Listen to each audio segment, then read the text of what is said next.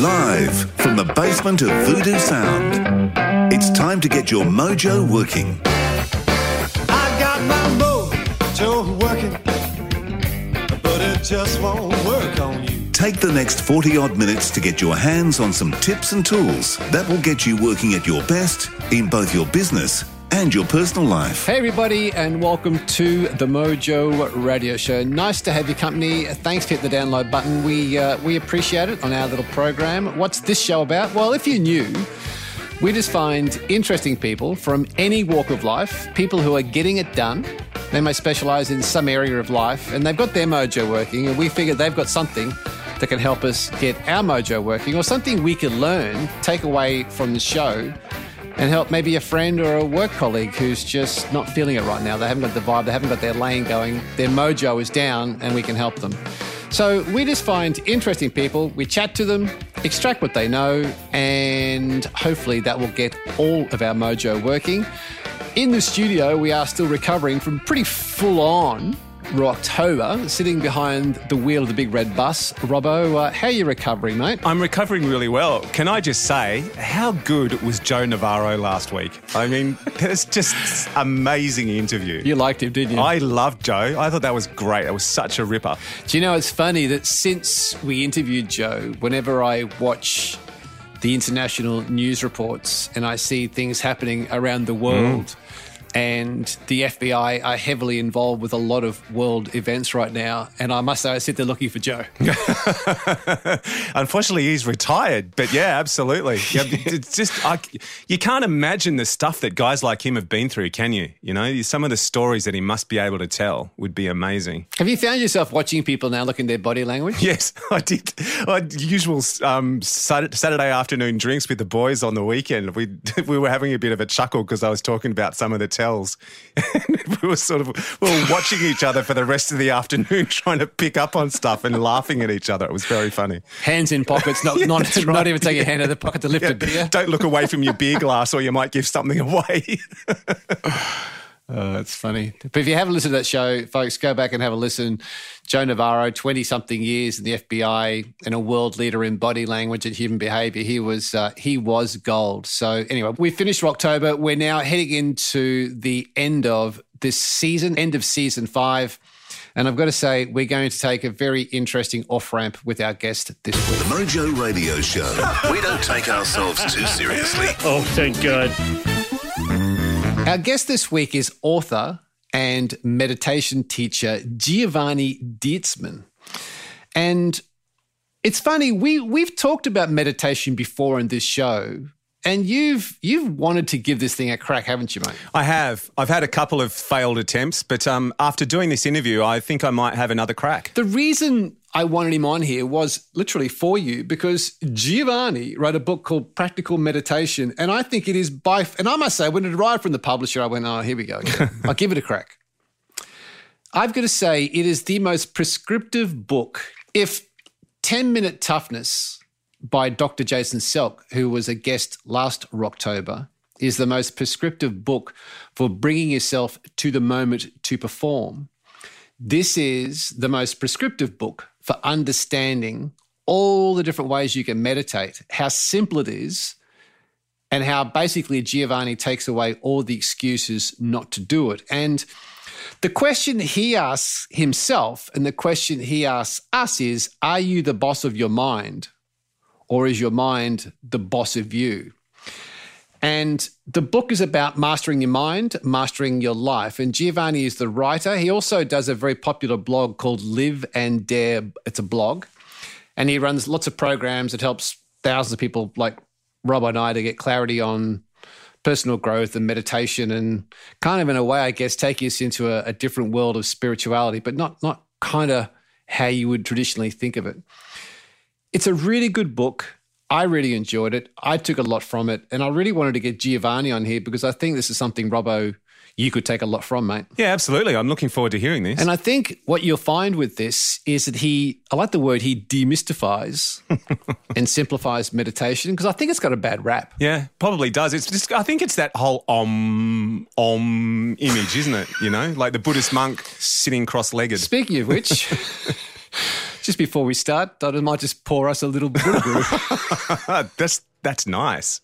So, without further ado, sorry to keep you waiting, Giovanni. Welcome to the Mojo Radio Show, mate. Thank you for having me. I'll say at the outset, I'm, I, I think this is going to be a fascinating show because I want to. I want to talk around meditation and ask you some questions that have been floating in my mind for many years now. To put us in the picture, when somebody bumps into Giovanni and says, What do you do? How do you like to reply? I usually say, I'm an author and meditation teacher. And then I stop there, and there are usually questions. now, let's let's start there. Let me ask you the question. At the start of your book, which I loved, I thought it was beautiful. It mm. says, and the thing I love at the start is because it starts right at the start. What is meditation? And I want to set this up. It says, meditation was originally created to overcome suffering, find a deeper meaning in life, and connect to a higher reality. Meditation is an exercise for your mind, a type of contemplative practice. What I thought about when I read that is can I be contemplating and actually meditating without knowing it? Well, there are many types of meditation, and meditation itself is one of several types of contemplative exercises, if we want to call it that.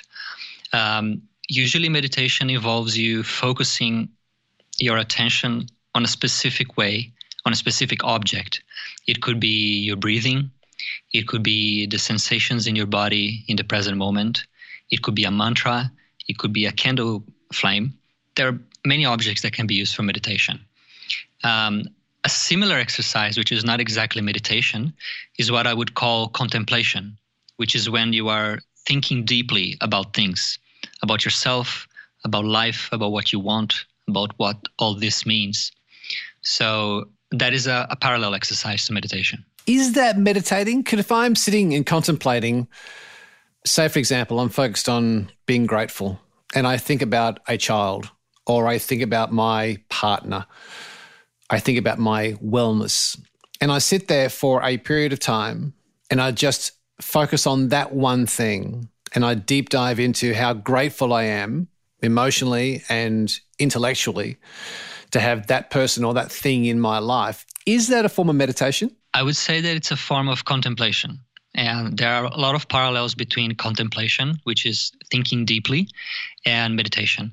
Um, and one thing helps the other for sure. And there are a lot of common benefits, but it's not exactly the same thing. Can you talk me through the practice of meditation? Because you have spoken a few times, I've heard you interviewed and I've read the book, and you've talked about how meditation turns our attention inwards and not outwards. How does that work? So if, if you think of our attention as the flashlight of consciousness, so we are conscious beings and we have the capacity to pay attention to one thing or another. But in our day to day life, there are a million things competing for our attention. Um, there are people, there are tasks, there is our phone with a never ending stream of notifications and messages. So it can often feel like we are not in control of our attention. And if we're not in control of our attention, we may feel that we are not in control of our life because we, we are not deciding really how where we're focusing on. Right? So meditation, I like to describe it as an exercise for your attention. You learn how to to take hold of your mind, to take hold of your attention, and to apply it deliberately, to apply it consciously um, in a way that you want. And this training, for instance, if you are practicing meditation focusing on your breathing, which is one of the most common methods, you will say, okay, now for the next 10 minutes, I will place my attention on my breathing. I will pay attention to my breathing moment after moment, breath after breath. And if thoughts come, I will let them pass and I'll bring my attention back to my breathing. When I notice that I have wandered, I will feel grateful that I noticed that, and I'll bring my attention back to my breathing. So that's the exercise. It's a small, you can say that it's a small exercise of willpower also, because your mind is going astray and you say, no, no, no, no, I want you to stay here, right?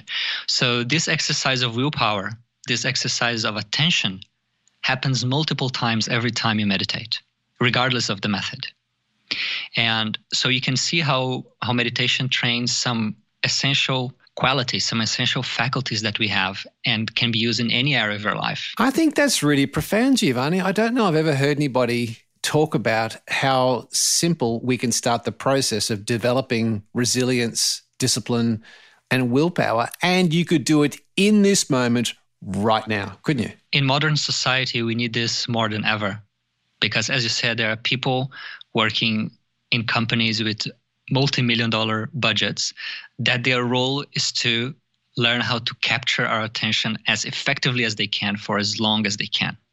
Like they are called addiction engineers in, in social media companies and other tech companies.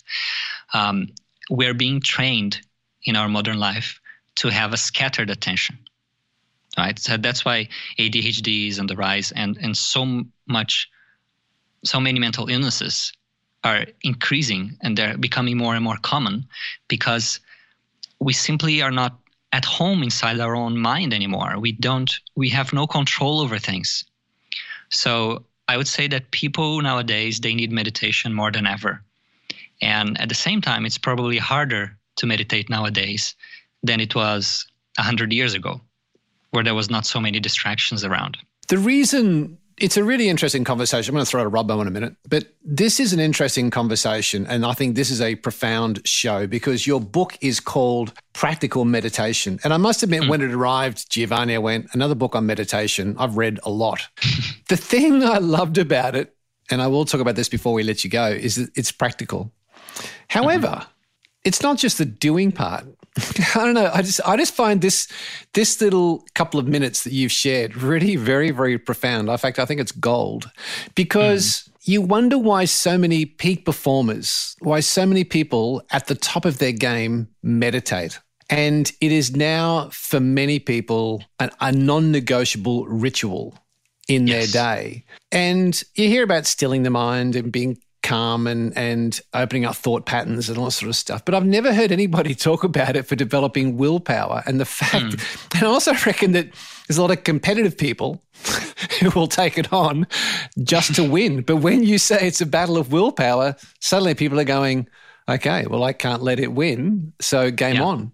And the reason I was going to throw to Robbo just for your thoughts, mate, is that with what you do in the studio each day, where sound space, noise, detail is so important when you're producing. Meditating sounds like a really important tool for you to find. And we'll get on to how we do it in a second, but for you to take on in the studio because I know it's an area you've been skirting for a while, isn't it? Yeah, I muck when we first started doing the show, I mucked around with actual meditation for a while, for a good few months. I don't know why I didn't fall into it as a regular habit, but I didn't. But hearing what you say, I mean, I, I mean, I there there are parts of my day, especially when I'm working on big jobs that need a lot of creativity. There are parts of my day, like around lunchtime, when I stop and I will focus on the work I've got to do that afternoon and only think about that and how I'm going to approach it. So I suppose that's meditation, is it in a way? Yes, it's uh, you. You are using the skill of meditation, which is the ability to understand what's happening inside yourself and to place your attention where you want it to be. Right, that's that's an essential skill in life for studies, for work, for performance, for achieving any of your dreams. You need to be able to stick to a goal, stick to a certain type of effort or activity for a prolonged period of time. And of course, the mind is going to want to jump into the next shiny thing all the time. And this ability to say, no, I want to keep it here, that is very, very valuable. I, I want to ask you about something which I think will build upon what Robbo's talking about. And I think em- emptying the mind is the other part that I think would be profound. Mm. What's a mindful moment, Giovanni? How do I create mindful moments through the day? So Robbo's got this thing coming up in the afternoon and he's thinking through what he's about to do. How yes. would he create a mindful moment to completely clear the mind and go inward where yeah. he acknowledges what he's got to do the afternoon? How, how does that work? What would he do? Yeah, I love that question, Gary, because meditation is not only about what you do seated on a cushion 10 to 20 minutes a day. It is really about taking those skills, those lessons, those abilities, and applying it in your life. And one of the best ways to do that is to create what I like to call mini mindfulness moments along the day.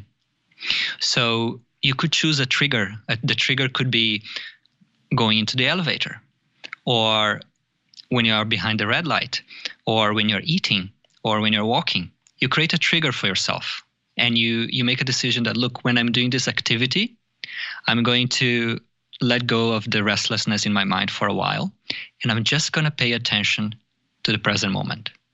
It can be to your sensations in the present moment. It can be to the environment around you. It can be to the flow of breathing. Even if you just decide to pay attention to your breathing informally throughout the day and you do that a few times during the day you will notice the difference, even just watching your breath for one minute, how your breathing pattern was before you started watching it and how it was after. And when you start having that taste, when you start seeing the difference it makes, the simple practice, then you want to do it more and more. You just mentioned some people have a restless mind. Mm. Do I have to completely calm my mind to meditate? Because there are people who have very active minds, active imaginations, mm-hmm. constantly running pictures through their mind, conversations, and so on. Is it essential? Is it an essential part that if I'm meditating well, I have to calm my mind? Well, calming the mind is it's in a way a requirement for meditation, but more than anything, it's an effect of meditation.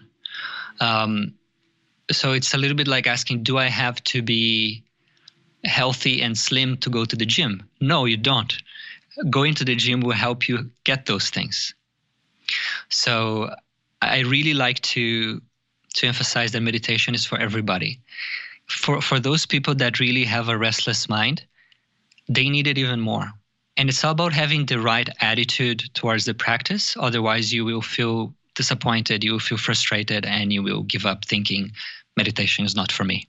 And this right attitude is uh, understanding that I'm not fighting with the mind okay? Because you can never win that battle. I am simply practicing placing my attention on an object, be it on the breathing. I want to stay with the breathing. I want to stay with my mantra. I want to stay with the object that I'm working with. Or I just want to step back and observe what's happening inside of me. That's also a type of meditation. And then you accept whatever comes. You accept your experience in meditation as it comes. And this is, this is already a more a more peaceful, a more welcoming attitude towards yourself. And the more you have that, the more you actually be able to experience that stillness and that that pleasure of meditation.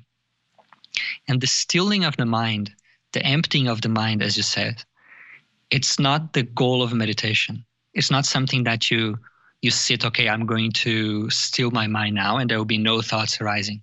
Now, that's a recipe for disaster. but as you practice meditation, as you are engaged with it, um, it naturally happens. Put, putting in other words, it's not about emptying the mind of thoughts, it's about filling the mind with your object of meditation. And if moment after moment all you're thinking about is your breath, then guess what? You're not thinking about all your other problems. Have we mm. lost touch with stillness, Giovanni? I feel that in the past we had stillness more present in our life than we have today. Mm. For all the reasons that we mentioned um, technology, the fast paced lifestyle. We had more contact with nature then. So, yeah, I would say that people nowadays are more restless than before. Do you get entrepreneurs and hustlers say to you, if I meditate, I'll lose my edge. Like I'm going to chill out too much. Like I need to, I need to keep driving. I need to. I'm like Gary Vaynerchuk. I got to keep hustling. I got to keep doing. I got to keep nailing this job. Do Do you get that that feedback where it's like, hey man, I might lose my edge? Well, the people that come to me, they already have the understanding that meditation is something that will empower them uh, rather than slow them down. But I do understand where that thought comes from. Perhaps in the beginning, uh, people that were doing meditation in the West, they were um, only how do, how do I put this? They were more hippie style, right? They are more kind of slow and easygoing. so, so yeah. So if that is the image we have of meditation in our mind, and then if you're like, look, if I become like that, there's no way I can perform. Uh, I don't want that. But meditation is not about that. Like I can give you a thousand examples of uh, meditation masters and monks that they were really, really active people and um, with highly developed mental faculties and high level of energy. And I myself, I am not the mellow type of person. I have a lot of energy and I'm very active. So meditation hasn't made me less active. It has sometimes, though, made me feel like I don't want to do anything. Like I just want to kind of relax and enjoy the sense of contentment and peace that is coming in right now. But those moments, they, they are beautiful and they are there to be cherished. And of course, when you are in that moment, you like you are on top of the world. There's nothing that you feel you need to do. Like everything is perfect here and now. But other than that, meditation hasn't stopped me from achieving anything I wanted in my life. On the contrary. Does meditation help us with bad habits? Giovanni, for example, someone has a sweet tooth, or somebody smokes, or somebody has an attribute that is something that they would like to change. Is many mindful moments meditation, is there something in there that can help those people or us to yes. change those bad habits? Well, two of the main things that are trained in meditation are self awareness and willpower, the ability to get some control over your mind. Mm. And for anyone struggling to change a habit, you need those two things. They are the foundation for your transformation. Self awareness will allow you to understand what's happening in your body and mind the moment that you are triggered to go to that object, to, to that uh, habit. So, if you are struggling with uh, quitting smoking, for instance, and you start practicing meditation and developing those qualities, you will notice that a lot of the times when you feel that urge to smoke, you are in a state of stress. Like you are, your body and your mind are not happy.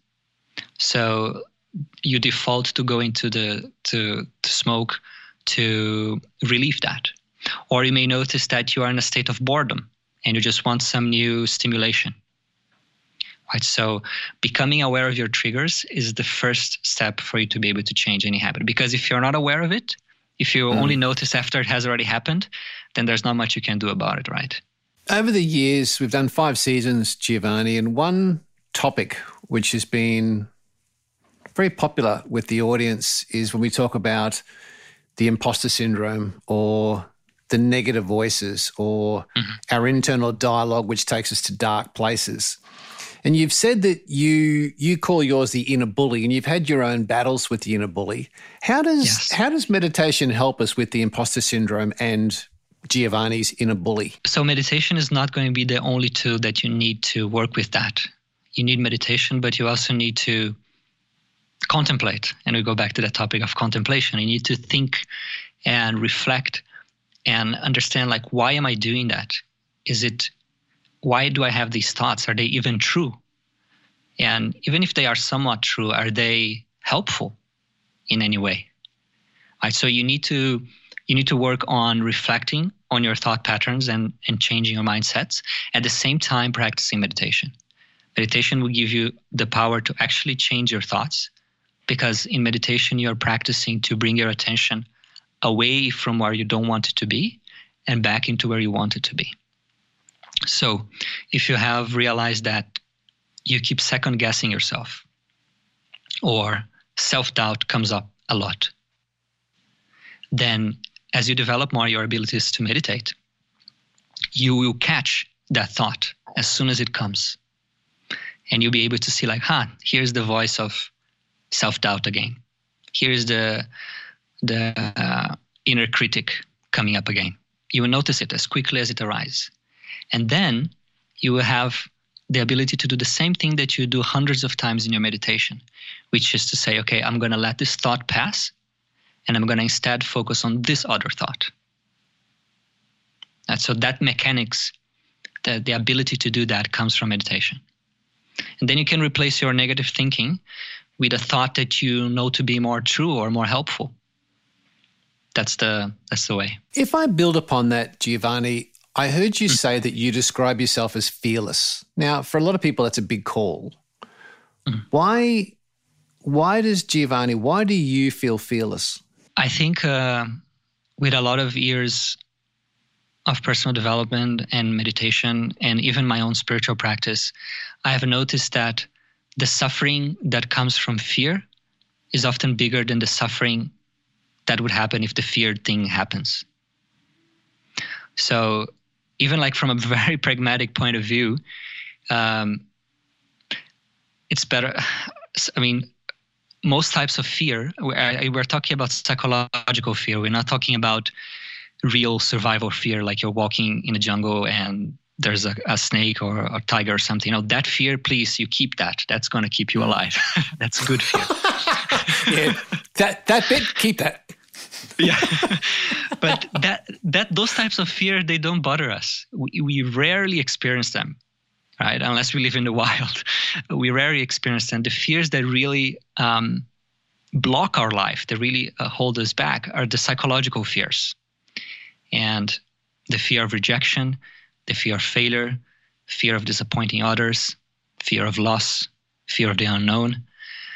And so coming back to the question, how come I was able to how come I'm able to say that I'm fearless? It's because I saw that these that fear is a mental state. And it's a mental state that doesn't bring me anything I need. And it's a mental state that wants to protect me from a danger that in most cases is not real and then I'm able to let go of that. I'm going to share a little story that builds upon and brings a few things together here, Giovanni, because I live in the country on a farm. And when you say we have things which could scare us, like a snake or a tiger, we have tiger snakes. And they are very dangerous. And I remember my first ever time on the farm. One afternoon, I was going down to our vegetable patch uh, which of course gets sprinkled. So it's got water in it, which attracts the snakes. It was my first confrontation with a tiger snake.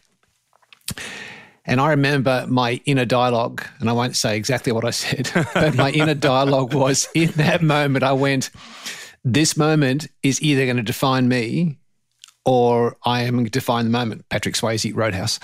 And I remember, I remember that conversation very, very well. And I went, This is the moment you've been waiting for. You have to confront this or you're going to live with this forever. And what it leads me to is something you talk about is becoming a witness. And it sounds like my little story, but you will do it much more justice. Is that when we have those dialogues and we have those moments, is it is that what you mean by becoming a witness and almost stepping away from yourself to witness your thinking and your attitude? Yeah, so there was a lot of things going on in that story. Not only you were witnessing. and I'm still here, so we did good. I noticed you didn't finish it though. yeah. Snakes are yeah. snakes are protected, Darren. Uh, was it was it tiger snake tiger snake stew for dinner that night or not, Garrett? So who won the battle? yeah, exactly. That's what I want to know. Uh, let's just say that uh, the moment did not define me. I defined the moment. Good. Well done, well done. Now we've got that. Now we've got past that. Let's well, hear from Giovanni. but it's interesting though, Robert, because I've you know five or six times a season I have to confront that, but I become I still remember that moment, and I it just goes back to reinforce what Giovanni's saying in terms of fearlessness. But I think it can also happen when we are confronted with things that we can have a degree of control over. Now, I'm not talking a tiger or a lion or you know a UFC cage fighter, but I'm talking about you know some things. But I'm just curious as to. I remember. I remember the dialogue. Am I becoming a witness? And does that tie into your much better story than mine? Okay, I'm going to come back to the to the topic of being a witness, but I just want to talk a little bit more about fear. Um, I just remember that when I was a teenager, I started meditating when I was 14, actually. Um, and when I was a teenager and I was dealing with some fears, I had this idea of going through a mental exercise of contemplation in which I think, okay, let's imagine that everything I fear comes to happen, right? And in its maximum uh, intensity. Okay. So I say, okay, i am going to go to meditation and I will do that exercise.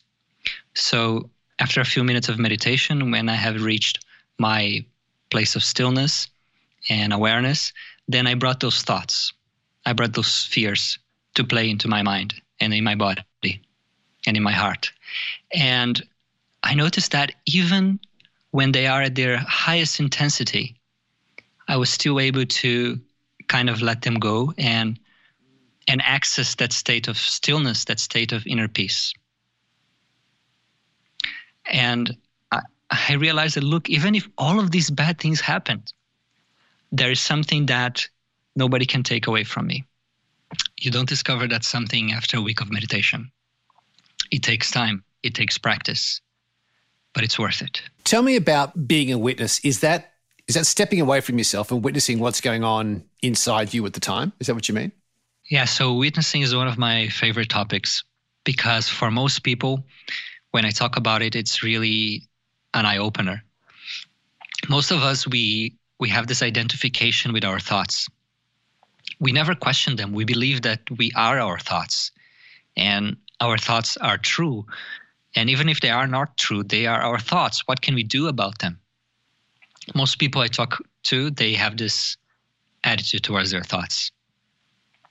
But one thing that you will realize, not only learn, but actually realize through meditation is that you are different than your thoughts you are the witness of your thoughts.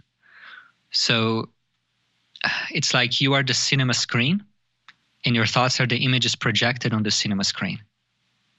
The cinema screen was there before the thoughts arise. It is there while the thoughts is there. And it will continue to be there after the thoughts go. So this cinema screen is ourselves, our consciousness, our consciousness simply witnesses everything. But if we get attached to the thoughts, to the images, memories, and feelings, then we suddenly become one with it and we forget who we are. And it's as if that thought and that feeling and that memory is our whole world. And that's a state of imprisonment. That's uh, there's not much you can do from there.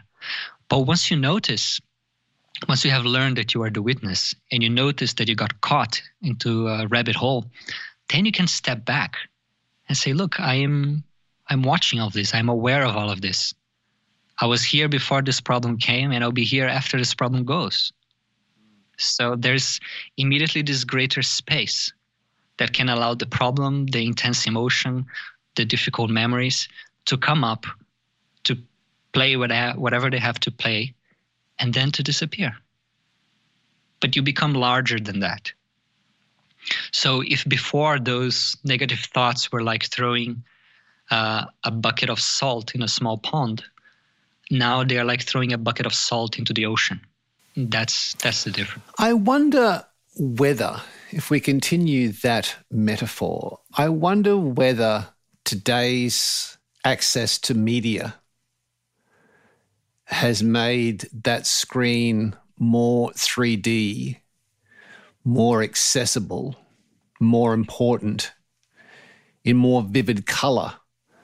That as we are able to project that screen to not only our own mind, but project that screen for others to see in order to to impress them with how good our life is. Mm-hmm. I wonder whether that as a metaphor is showing why we have such a hard time working out who we are as opposed to what we are projecting onto the cinema screen? Well, so from a personal point of view, within your own cinema screen, there are the thoughts that come from your mind, and there are the thoughts that come from other people, from the social media, from the, the news, from your family, from society. Everyone has their own view of things, and they have their own thoughts about you and about what you should be doing and about what life is really like. They have their worldviews. And we get exposed to all of that and we take some of that in and once we take that in then there's a pattern that is going to keep showing up in our own cinema screens so that's why we need the ability to to witness to observe our mind, to know what's happening, and to know, like, do I want to feed this thought pattern, this way of seeing things, or do I want to just let it go? And the more we feed the thought, the more the thought becomes stronger in us. The more we ignore and not pay attention to something, little by little it withers away, it dies away. Meditation need to be done daily to gain value? Is it something that we could do two days a week, three days a week, and still get value from? Or is it like compounding interest where it has to be done day after day? Well, if you just meditate once or twice a week, you will still experience some benefit. Um, like whenever you sit to meditate, after the meditation, your body and your mind will be calmer right? You will feel better in some way or another. But if you really want the benefits that meditation can bring you, um, you really need to practice every day because every day your mind is going crazy right? Our mind is chaotic every single day. So we need that that exercise. We need that activity to be there every single day as well. Otherwise there's no chance to be able to to to manage it. I'd like to extend on that just quickly. Um, being an audio engineer, I work with voiceover artists and voices daily. Listening to you speak, one thing or two things that have struck me is that your voice is very relaxed. And, and the other thing that really strikes me is there's a definite rhythm to the way you speak.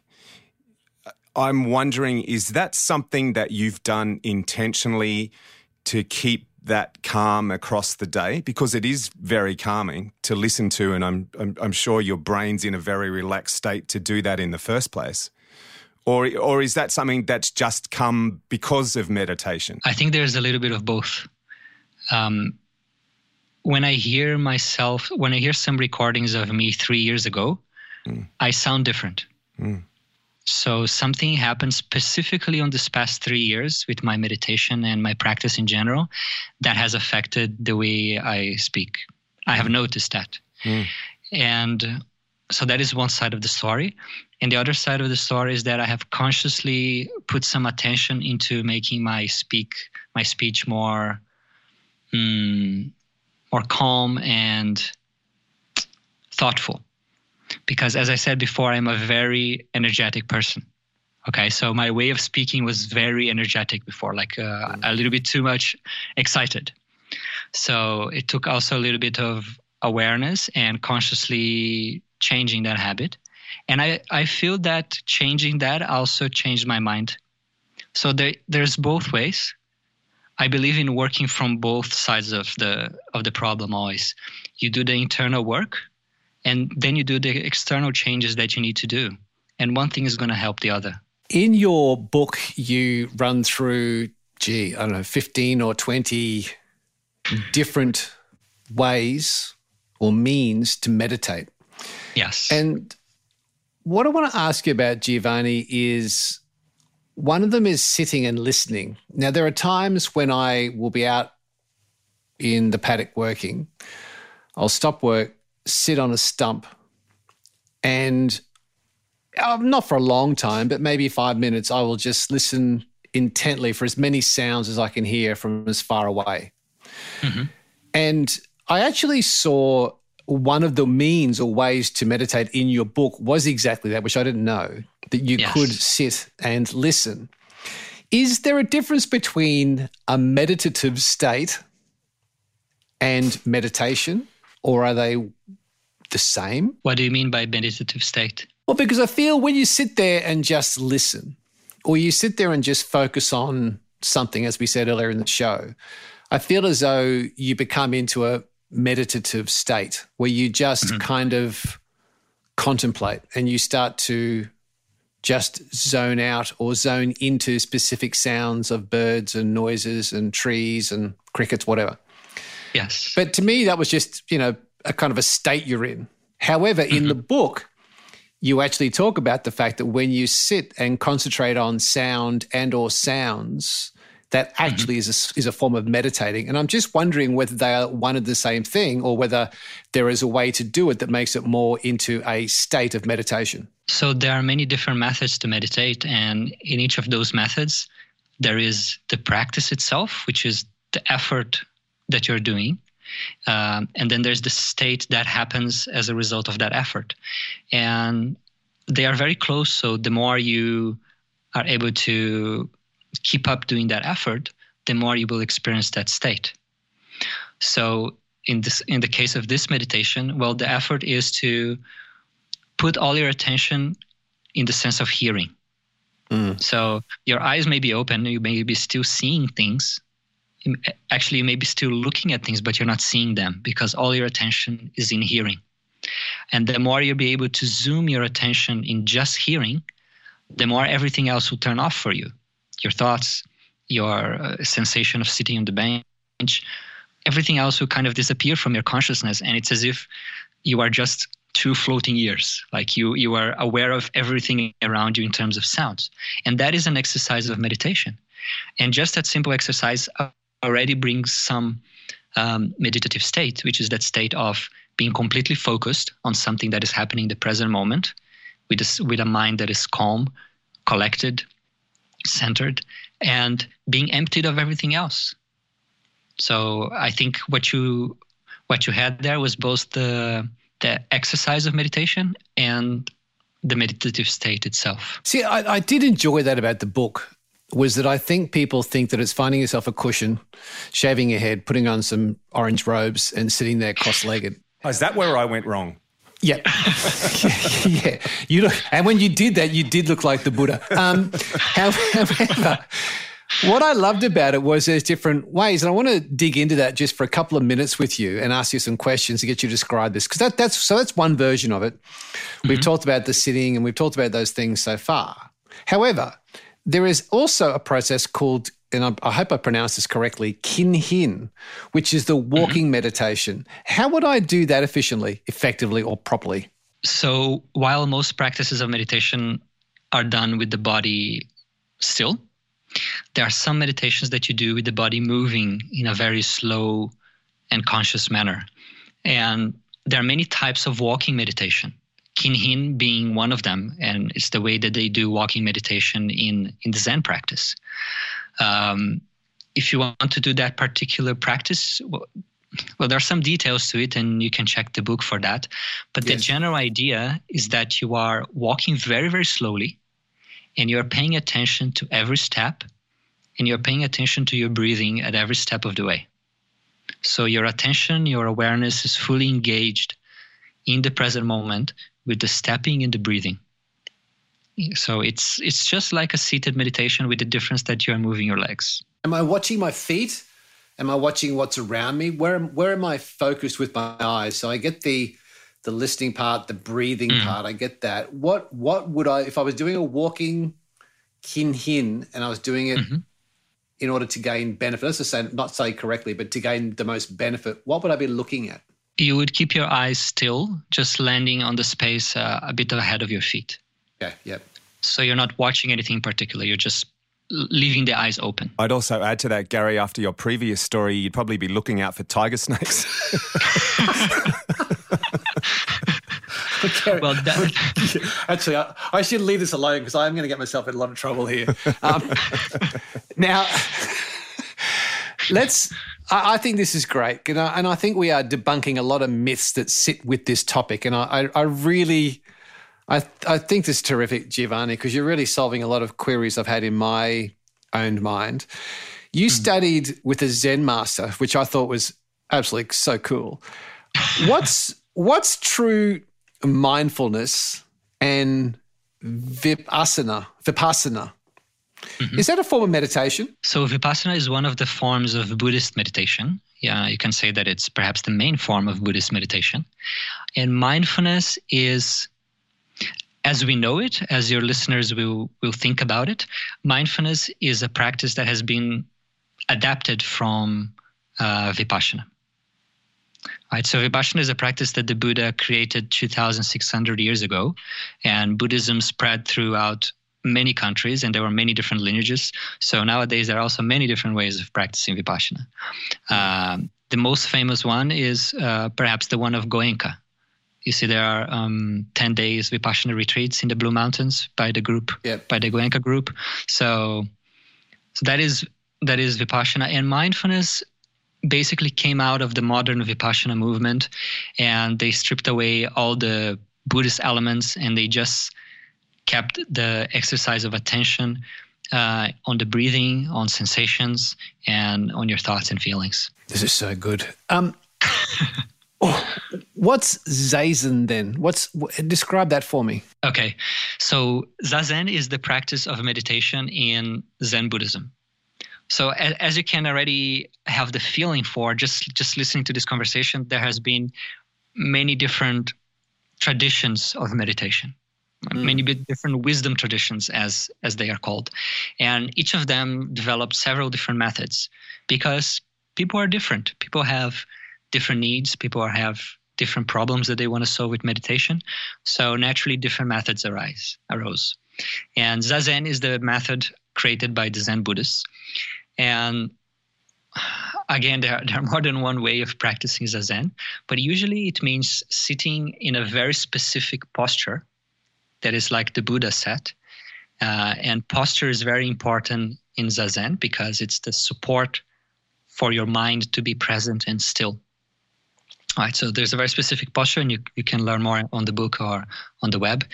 And then the three di- different ways of practicing zazen either you would focus on your breathing and just notice the sensations of breathing. That could be your breath moving your belly or your chest, or the sensation of the breath coming in and out through your nostrils.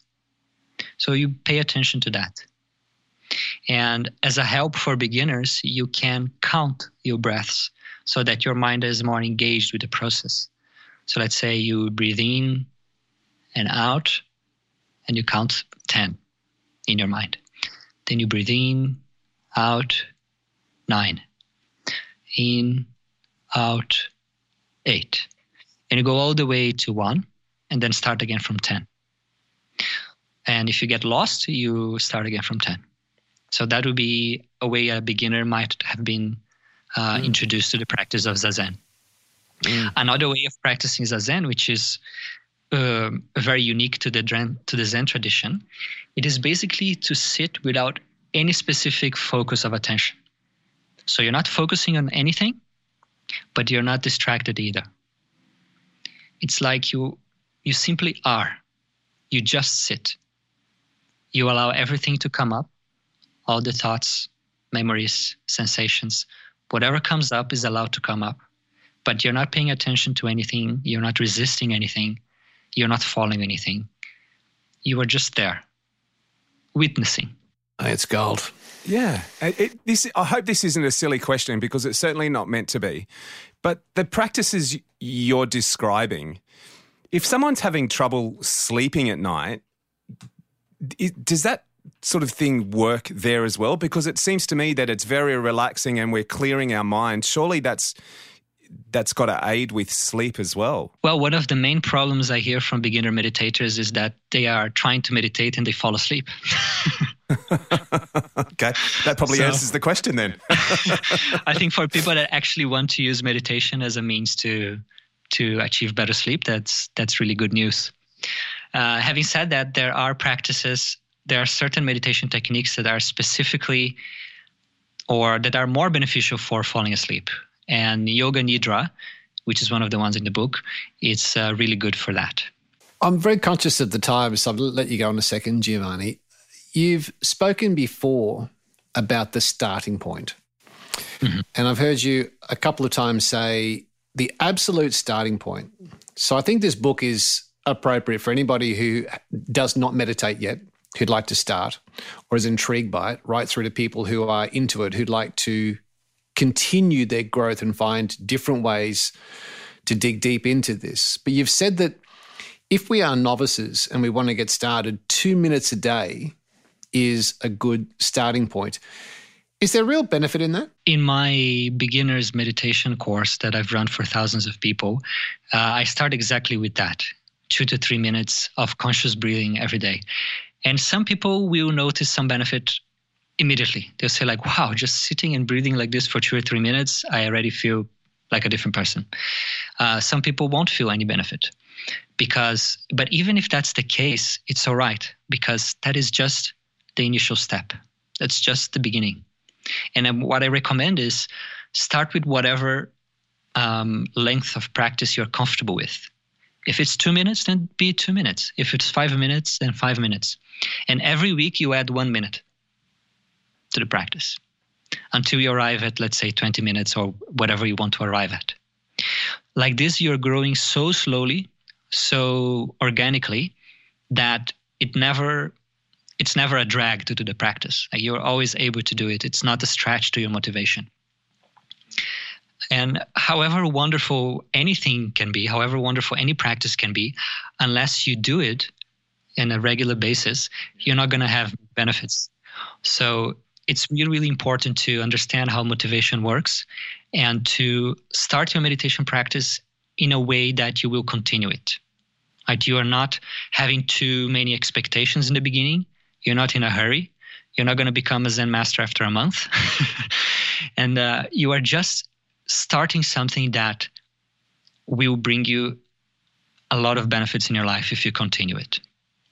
So if you start with two minutes, you have no excuse to skip. However busy your day was, however tired you are, there's no reason to skip two minutes. You can do it. And even if you are meditating for a while already, you're meditating for two years and you're doing 20 minutes every day, but one day you are really, really busy and you want to skip, well, then just sit the two minutes. Have that unbroken chain every single day. And you, you be there for your practice. If you can't afford two minutes, you probably need two hours. I think it's a Zen saying uh, everyone should, med- should meditate 20 minutes. Unless you're really busy, then you should meditate more. What's the impact of meditation on intuition? Because intuition is a topic I've been fascinated by for 20 years, having done. I did a session with a lady in America and she told me intuition. I went to the end of it. I said, What's the science behind this? She said, Well, you just got to trust it. and I've sort of just played with it ever since. Is there a is there an impact that meditation, uh, all we're talking about here in the program, Mm. Do you think that has a benefit on our intuition? Because it's a powerful tool. Yeah. So intuition is an interesting topic and your audience may be a little bit divided on this maybe part of your audience is um, fully skeptic and rationalistic and they feel like okay what we call intuition is simply our brain uh, piecing together some information and bringing the the um, that idea, that information, without us being able to tell where it came from. You know, that's all intuition is. But some other people have experienced, and uh, f- from the way you speak, I think you have, um, flashes of intuition that cannot be explained like that. It's just it's a piece of information that suddenly gets downloaded into our brain. Uh, we don't know how or why, and it's really accurate. And when it happens, we kind of know, like, look, this is uh, this is true. I don't know why, uh, why, I don't know how, but this is true. So if we're talking about intuition, I think I think meditation can help with both of these uh, definitions of intuition. What I have found in my own practice and talking to a number of meditators is that as your mind gets more and more quiet, as the noise diminishes, your ability to have these flashes of intuition becomes much, much higher. And sometimes it happens during meditation. I remember many times in my life where I was, um, where I needed an idea on how to solve a specific problem, or I needed a creative seed for me to, to work on something. And during meditation, the following morning, it just comes like fully formed in my mind. Huh, this is it right? But sometimes it happens because of meditation, but not during the practice. Just as you're going about your day, uh, you may notice that because of a regular meditation practice, your mind is more open, more calm, and as a result, there's more chances for you to to have that intuition. How, how has it happened for you in your life? This flashes think, of intuition. I, I, think it's both. I think yeah. it's I but I think it, it's funny because this lady said to trust it, and I know there are times when I've been doing something and I haven't known what to do next. But I will say, by the time I walk to the back of the room to the table, something will come, and invariably, if you trust it, something happens. Or I'm not sure what I, I need to write an article for my blog, and I need it, you know, this afternoon. I've no idea what I'm going to write but I just trust that something will come. And then there's other times where I think it is putting all bits of information together and it just makes sense. Um, I don't know. I I don't know any science behind it. I trust it. Uh, that's what Les Lady said. She says you need to trust your intuition, and the more you trust it, the better at it you get. I don't know if I'm good at it or not, but I um, I think the way you've explained it, I would have to agree with, and that's only anecdotal research of one, me. Um, yeah. but I uh, I think that if you are well, seemingly from all you've said through the show so far, that if you are more in touch with yourself, you pull yourself away from the cinema screen to who you are and you clear your thoughts, you bring your attention inward and you get to understand how you operate more, then surely yes, that would lean itself to what we've talked about working better. So I um just and, one last question, Giovanni, and I got to say I am so pleased I read this book. I, I honestly I I thought another book on meditation. Do we need it?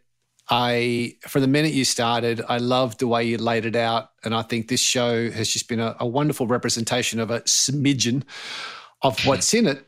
What occurred to me when I was getting ready for this is thinking if it's called practical meditation, does that mean there are a lot of books and stuff out there that's not practical? Well, there are many books on meditation that will give you a lot of theory, um, a lot of teachings, and while I find them very valuable, and many people may find them very valuable, sometimes people are a bit confused on how to start the practice. Right? Many books may just say, uh, "Yeah, meditate 20 minutes or meditate 40 minutes and do it like this." Okay, that that sounds practical, but not really, not for most people because they they aren't able to do that. They aren't able to start meditating every day for 20 or 40 minutes. Um, and even you, you show them the technique and they don't understand. So in my own journey, I have struggled a lot to bridge the gap between where I was and where these books um, were talking to. So, and because I bridged that gap multiple times in many traditions with many different teachings, masters, and techniques, I kind of realized like, look, these are the points that are missing and most people are struggling with. And if we can cover them in a way that it's clear and easy to digest, then more people can benefit from meditation. And if we don't, then even if people are excited about it, they're actually not gonna do it where where do people get it, Giovanni? Because I, I think it's a wonderful, valuable tool for anybody who has any inkling that this might be beneficial for them. Where would you send people to find a copy of Practical Meditation, a simple step by step guide? Well, they can find it in, in the bookstores, Dymocks, Kinokuniya. They can find it on Amazon. Um, if they want more information about the book, they can go to practicalmeditationbook.com um, and see the companion courses, etc. But it's it's an easy book to find. They should be able to find it in their local bookstore. And we'll put a link to your website into the show notes. I've just got one final question for you. If you look at most meditation scripts, books, blogs, demonstrations, people are sitting there cross legged on a, on a cushion in a pose with their eyes closed. Yet I've heard you say that there is power in using your eye. So, can I meditate with my eyes open? And what is the process that you think is valuable when you say the power of using your eye? That's interesting. It's interesting that you mentioned those images because some of those images they they look so fake. And it's it's very obvious like the person the person just sat in that image to take a photo and uh, they have no experience of meditation. Because when i look at an image of someone that is an experienced meditator even though their eyes are closed i can see it on their face that they are in a state of meditation and it looks very different from those magazine pictures um, um. uh, so, so that's the first thing I'll say. Uh, now you touch an interesting topic, which is eyes open or eyes closed, and most meditation techniques will be with eyes closed. Uh, because when you close your eyes, your brain is already more likely to produce the alpha waves, which are the waves that happen, uh, the, the, relaxation ones. Um, but there are some meditation techniques that use open eye. Mm. And Zazen, which you mentioned, is one of them. I mean, um, Zazen. Zazen. Maybe it's your style of Zazen. It's all right. Yeah, that's exactly. like New yeah, by Gary let's say that. Yeah, let's Zazen say that. the Aussie way. uh, but the idea of open eye, um, the meditation practices that ask you to keep your eye open, they, they also ask you to keep your eye still. And the eye and the brain, there's an interesting connection there. When our mind is very restless, our eyes are restless as well. Right? When our mind is still, our eyes are also still.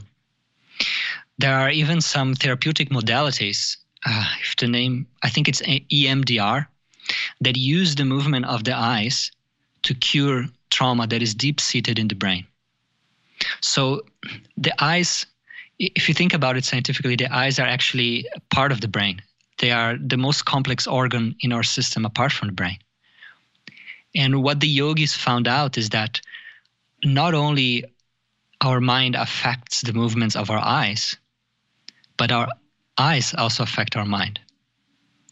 Right? So they realized that if you keep your eyes still, gazing at a point ahead of you, then your mind little by little becomes still.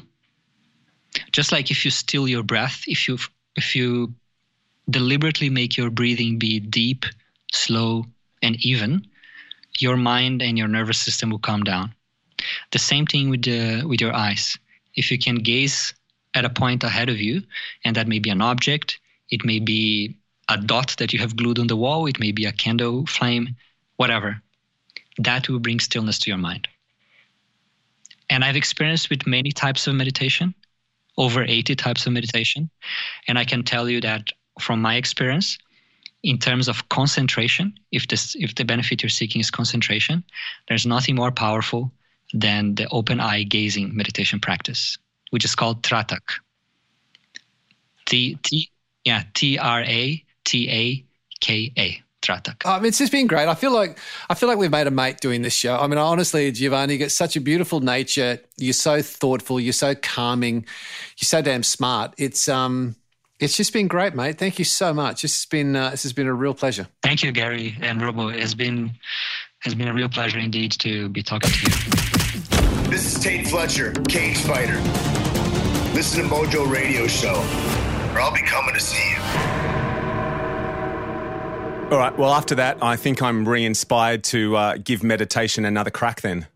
Did you hear when Giovanni said you can actually do this in two minutes? Yeah. Yeah, it's not something you think in terms of meditation, is it? You think it'd take two minutes just to get yourself set up. what I was thinking about for you as an audio mm. engineer, and I think you know we've always tried for five seasons. We we look to speak to guests to take out actionable, practical tools that we can apply to our world to make us just feel better, to get our mojo working in and mm. out of work. And one thing that I liked about his book, Practical Meditation, and one thing we did bring up on the show, which I thought specifically if you was an audio engineer, is that you can meditate using sound. To sit there and listen to sounds around you, a track uh, normal sounds of the the bush or the ocean or even com- even the white noise in a coffee shop is actually a form of meditation. So I I can't think of any reasons why you wouldn't give this a red hot two minute. Yeah, go. look, I mean, it's funny, you know. The more I the more I think about it, the more I probably do sort of meditate, but I guess in my own way. I mean, my favorite little spot in the house is out on the front veranda. We live on a nice, quiet street, and we've actually got a massive spare block next door. So the front veranda of our place is is really quiet, and I love on a Sunday morning. I'll go out there with a cup of coffee and just sit for ten minutes while the chaos of two kids and or four kids, if the boys are here, and the house ensues inside, just sit quietly and watch the world go by. So I suppose that probably gets close to meditation. Yeah, close. So closeout song. I think it's been a while since we've had a bit of Mellencamp, isn't it? Yeah. What have you been thinking about? Have you come up with a cracker? Well, I it's a thought. A thought. Oh, okay. There's no point thinking about meditation, how to do it, why to do it, where to do it, if you don't make the time. So if there is one action, which is the French for mm-hmm. action, out the back of this show, is look at your day today and or plan ahead for tomorrow and save at least two minutes, five minutes, ten minutes if you are bold enough. But save some time to try exactly what Giovanni talked about. So this is John Mellencamp and Save Some Time. We're out. Save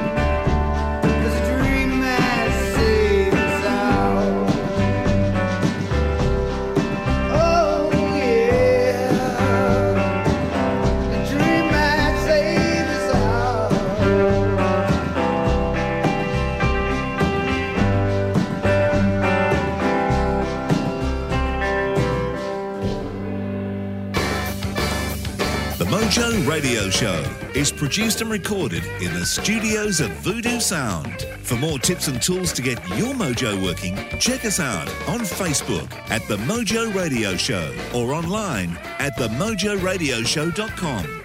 For more about Gary, see GaryBertwistle.com or to polish your next audio or video production, check out voodoosound.com.au. And for the right voice, realtimecasting.com. Andrew Peters speaking. See you next time.